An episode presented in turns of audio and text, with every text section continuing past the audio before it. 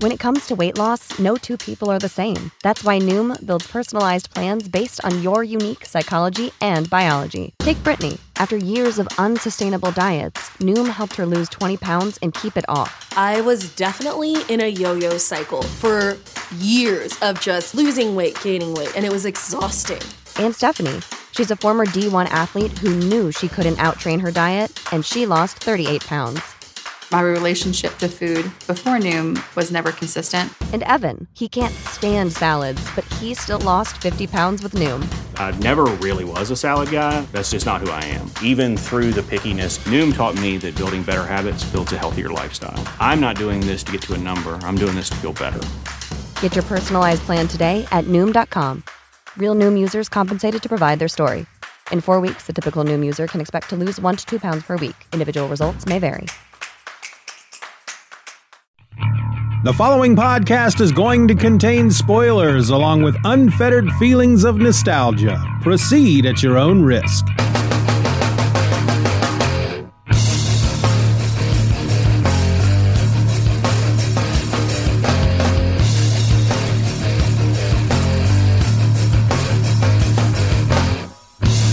Folks. Pet the dog and split the log. It's time for Event or Else, the comic book show where I go through most every major Marvel and DC event, one issue at a time, one episode at a time, because honestly, I was told there would be cheese at the end. A lifetime of cheese. I'm your host. My name is Steven, and today I'd like to continue with much of the same and talk to you a bit about Crisis on Infinite Earths. In this episode, we're looking at issue number seven, which is entitled Beyond the Silent Night. But first, it's retraction time. See, in the previous episode in which I talked about issue number six of Crisis on Infinite Earths, I credited the inks to Dick Giordano when actually they were done by Jerry Ordway. In fact, Jerry Ordway also inked issue number five.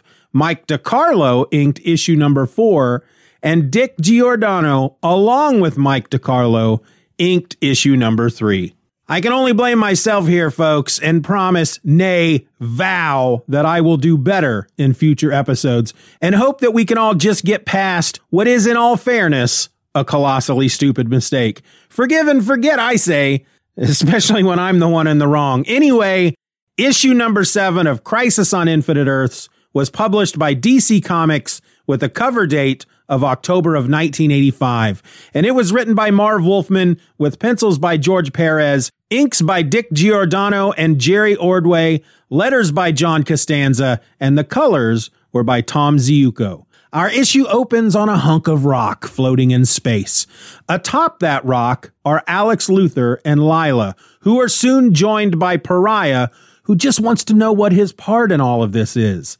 Lyla tells him that she knows what the monitor had planned for him, but frankly, wants to gather up representatives from the five remaining universes, plus the one representative from the universe that didn't survive, before she explains. She probably just doesn't want to repeat herself. I get that. Meanwhile, on Earth S, Sivana and Ibac are pulled from the Earth and into Brainiac's ship. Is this where the villains from the previous issue went? Did I pronounce Ibac right? Probably not. Anyway, before we can dwell on that for too long, Lyla, Alex, and Pariah gather their six representatives, one each from the remaining five universes, and one from a universe that is no more. We have Captain Marvel from Earth S, Blue Beetle from Earth 4, Uncle Sam from Earth X, both Supermen, one from Earth 1 and the one from Earth 2, and finally, Lady Quark, whose universe didn't make it. And so, with everyone now present on the chunk of space rock, Lyla tells her tale. Ten billion years ago, on a world called Oa, the Oans were like gods who had lived in peace and harmony for more years than they could count. No other world could rival Oa in knowledge and science and, and all that learning stuff. One among them, an Oan named Krona, sought to learn the origin of the universe. The others pleaded with him not to try, worried that the discovering of the origin would only lead to their destruction. But Krona ignored them and plodded on.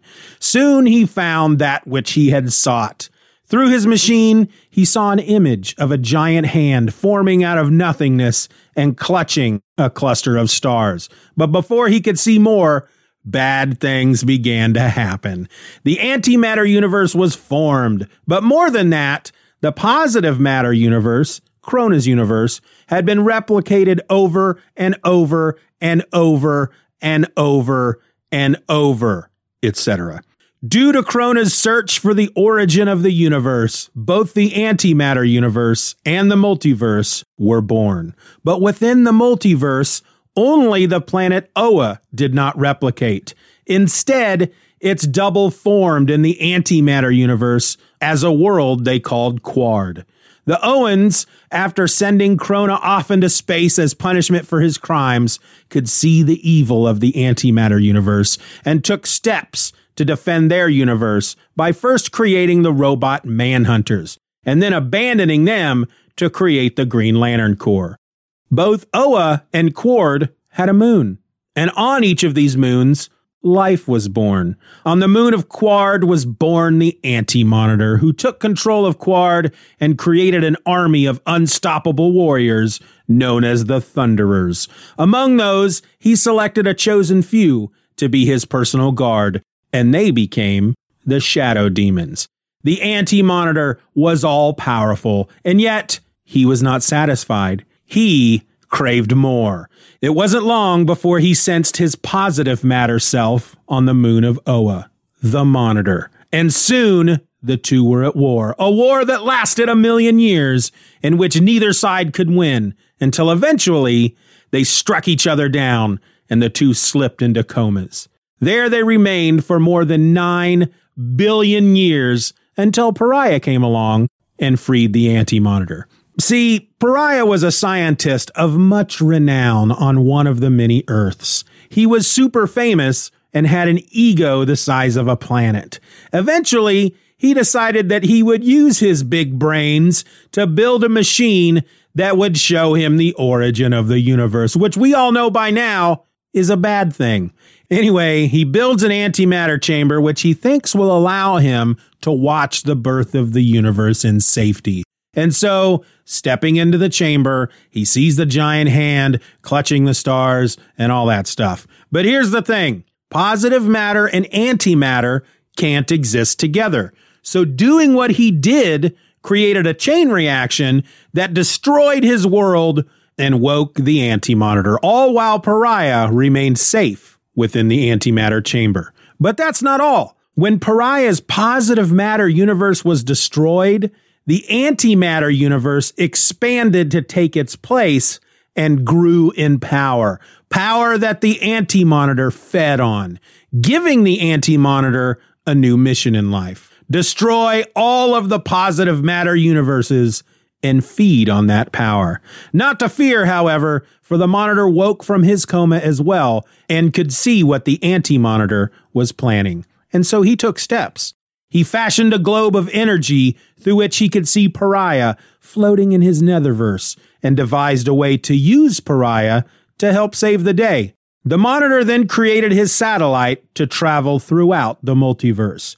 And since somehow Pariah could sense which universe would be destroyed next, the monitor could follow him. The problem, however, was that each time a positive matter universe was destroyed, the anti monitor became more powerful as the monitor grew weaker. And so the monitor scoured the multiverse for heroes who might help in the fight. And it was then that he found Lyla as a child in the middle of the sea, floating on a wreckage of a sunken ship. He took her in and he raised her. At this point in the story, Lady Quark then confronts Pariah, threatening to kill him for unleashing the evil that destroyed her world and killed her family. Uncle Sam, however, steps in and defends Pariah, saying that he's suffered enough and that it's time for them to band together to save those worlds that can still be saved. In the meantime, the five universes continue to merge, which is a path to their destruction. Back on the asteroid, more heroes have joined the others, those that have been chosen to take the fight to the anti monitor. We have Mon-El, the Supermen of Earth 1 and 2, Lady Quark, Captain Atom, Jade, Green Lantern of Earth 2, Wonder Woman, Captain Marvel, The Ray, J'onn J'onzz, Wildfire, Firestorm, Dr. Light, and Supergirl. Alex Luthor, it turns out, being made up of both positive and antimatter, can open the door to the antimatter universe. And then once the heroes are in, Pariah can lead the group to where the anti monitor hangs his hat. This they now do. Soon they arrive at the anti monitor's fortress, but they have not taken the enemy by surprise. The anti monitor has seen them coming and so orders Psycho Pirate to use his emotion controlling powers on the heroes to make them slaves to their enemy. The problem, however, is that Psycho Pirate is more than a bit wiped. After controlling the emotions of the populations of three planets at a time, he can't really do much of anything, which of course angers the Anti Monitor, who quickly realizes that he's going to have to take out these heroes himself. Once inside the fortress, the heroes split up. Suddenly, the fortress attacks as a stone hand forms out of the floor and takes hold of Pariah. Another hand smacks Superman of Earth 2 and sends him flying into a wall and actually makes the man bleed. The other heroes are also waylaid by the Fortress Guardians, all under the direction of the Anti Monitor. The heroes, it seems, being in the antimatter universe, aren't really having a good time of it. But eventually, Dr. Light and the Superman of Earth 1 find a machine that Dr. Light identifies as a solar collector that is reducing the vibrational differences of the five remaining Earths, which of course is what's causing the Earths to merge. And once they've merged, as I've mentioned before, the five Earths will be destroyed. Superman realizes that he must destroy the machine, but before he can, the anti monitor attacks, hurting Superman badly enough that the man calls out in pain. Supergirl, off somewhere fighting the fortress, hears his cry and rushes to intervene. She arrives just as the anti monitor is about to kill Superman, and so she hurls herself into the enemy with all of her strength. She then starts wailing on the anti monitor with savage intent. She cares not a whit for her own safety as long as she can keep her cousin Superman safe. The fight is brutal, each side trying their best to destroy the other. Soon, Supergirl has the anti monitor on the ropes, having destroyed most of his body. But the anti monitor, being the evil dude he is, decides that if he's gonna die, he's taking them all with him, and the fortress starts a shaking. Supergirl, knowing now what she has to do, tells Dr. Light to save Superman, and that when she makes her move, Dr. Light is to take Superman to the others and get their behinds out of the antimatter universe. Then Supergirl strikes, flying into the anti monitor and pushing him back into the solar collector, where she continues to pound on the enemy. Unfortunately, Dr. Light does not do what she was told and hesitates, remaining behind just long enough to distract Supergirl. And so, as Supergirl turns from the anti monitor to call out to Dr. Light to go, the enemy takes advantage and blasts her. Superman, Clark, screams out Supergirl's name, Kara, but it's too late. The anti monitor, his body in ruins, makes his escape as Clark rushes to Kara's side, cradling her body in his. Kara, even as her life fades, tries to console Clark, telling him that she knew what she was doing, that she just wanted him to be safe, as he means so much to the world. Clark, with tears in his eyes, tells Kara that she destroyed the machines. The five remaining Earths are safe thanks to her. Then Kara passes. Clark, his pain turning to rage, vows to kill the anti monitor for what he has done. But the Earth 2 Superman talks him down. And so Clark takes up his cousin's body, and the heroes leave as the fortress falls apart behind them. The five remaining Earths have stopped merging, and for now, are safe.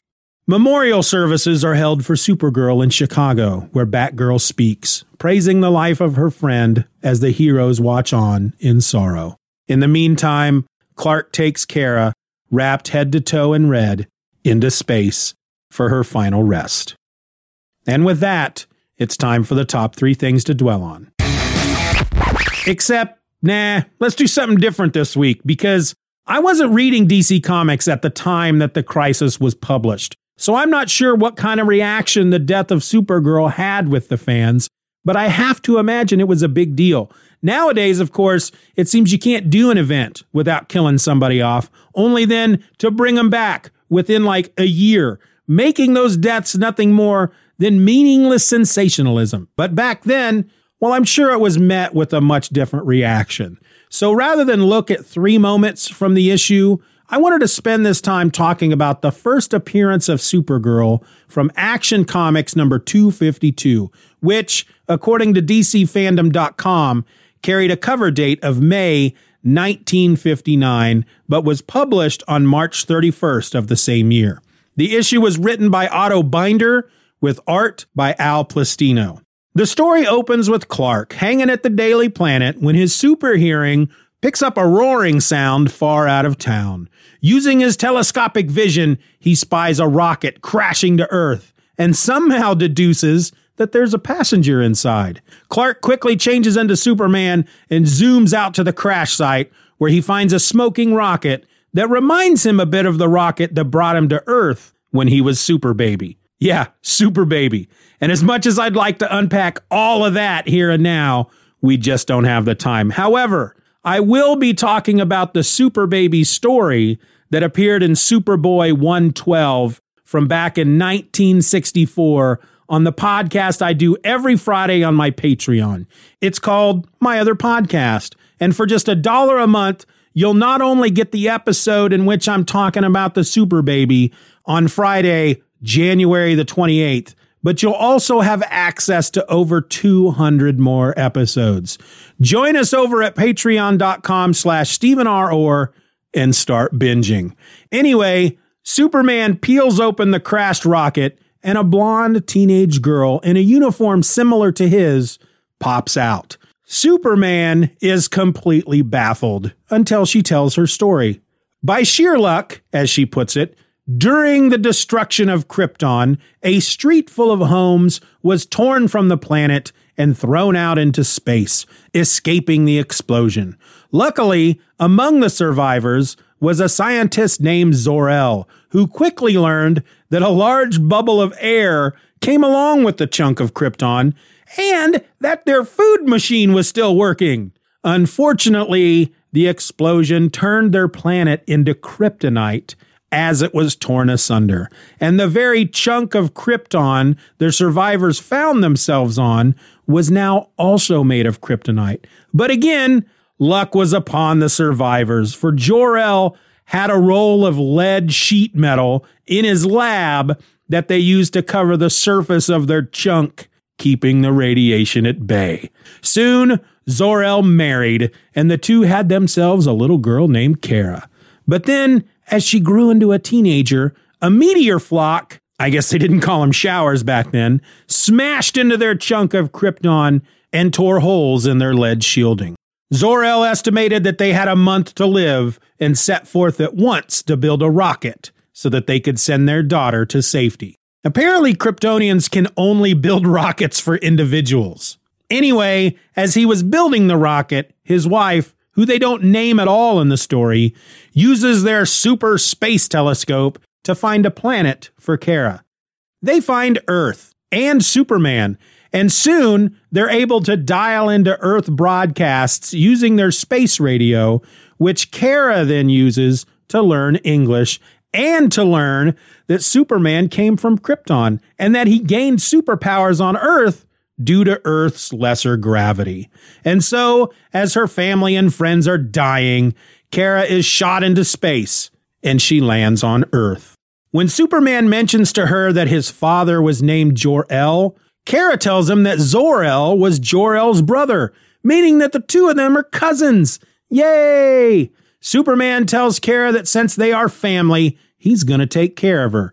She takes this to mean that she's going to move in with him. But no, he tells her, that won't do. He has a secret identity to maintain, and for the life of him, can't come up with a credible reason why a teenage girl would suddenly start living with him. Instead, he does the only thing his super brain can come up with. He puts a wig of brown pigtails on her and dumps her off in an orphanage in Midvale, where, he says, she'll live for a long time to come. Then he leaves. He just straight up leaves. The orphanage, it turns out, is full. And so Kara, who has taken the Earth name Linda Lee, is given a dirty room with a cracked mirror and a bed with a bent leg. No biggie though. She uses her super strength to fix the leg on the bed, her super breath to blow all the dirt out of the room, and the heat of her x ray vision to fuse the cracked mirror smooth again. She also uses her x ray vision to spy on the other orphans and hopes she'll be able to make friends with them. Then, during a night patrol, she finds a theater that's playing a movie about Superboy and hopes that someday she can do as good a job as he has done before heading to her new home, the overcrowded orphanage. Now, sure, Supergirl has come a long way from being dumped and dismissed without much thought by her super cousin to heroically sacrificing her life to save both Superman and the lives of everyone on the five remaining Earths. But come on, Superman, you could have done a bit better for Kara if you'd given it more than three seconds of thought. Ah, well. Anyway, that's how Supergirl started her life in the DC universe. And that, folks, is about all the time I have for in this episode. Crisis on Infinite Earths is really blowing my mind. I mean, I just can't imagine where they go from here. They've halted the merging of the remaining universes, but they're still just sitting there, partially merged. So what's next? The Anti Monitor is still alive, but he ain't got no body. So what's that dude gonna do? And come on, they killed off Supergirl. Is anybody safe at this point? Those are just some of the questions we hope to answer next time in issue number 8 of Crisis on Infinite Earths A Flash of Lightning. You're going to want to be there for that one, folks. Like, seriously.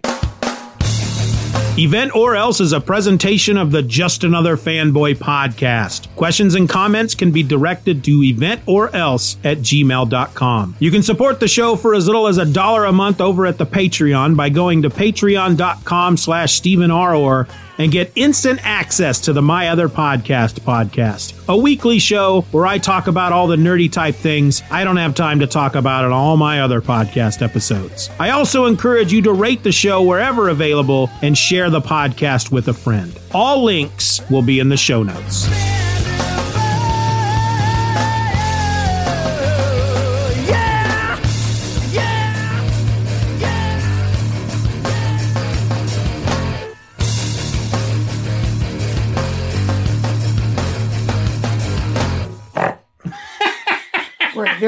Snort. Uh, that may go at the end of the It better.